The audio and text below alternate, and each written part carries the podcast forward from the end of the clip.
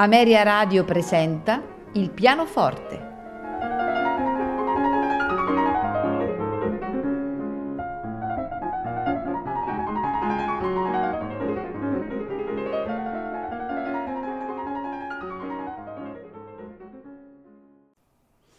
Buonasera e benvenuti a Il pianoforte. Questa sera ascolteremo due concerti per pianoforte e orchestra di Wolfgang Amadeus Mozart. Iniziamo con il primo, che è il concerto per pianoforte numero 19 in Fa maggiore K459.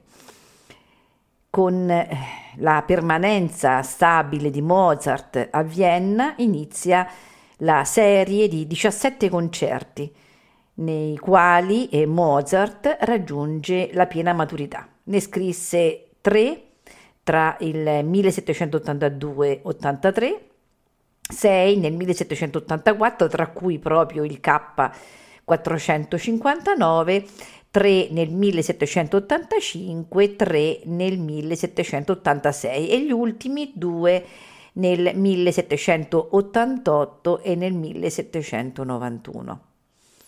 Non ci dobbiamo sorprendere eh, per l'alto numero di lavori in un periodo così breve, era mm, una cosa abituale per l'epoca.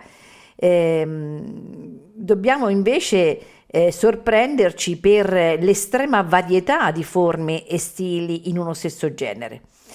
Il concerto in Fa maggiore K459, come abbiamo detto il diciannovesimo della serie, Venne composto nel 1784, nella sua prima edizione, appunto ehm, nel, del 1794, ed eseguito secondo quanto ci dice il primo editore insieme al K537 il 15 ottobre del 1790 nel concerto per la celebrazione dell'incoronazione dell'imperatore Leopoldo II a Francoforte. Il concerto è in tre eh, movimenti, allegro, allegretto, allegro assai. Il terzo movimento, il terzo tempo era di solito un rondò. Qui però Mozart ha scritto un finale che, che è qualcosa di più, una sintesi di fuga, rondò sonata e addirittura eh, stilemi operistici. Andiamo dunque ad ascoltare questo concerto, il concerto per pianoforte numero 19 in Fa maggiore K459, al pianoforte Ingrid Abler, accompagnata dalla Wiener Orchester, direttore Karl Melles.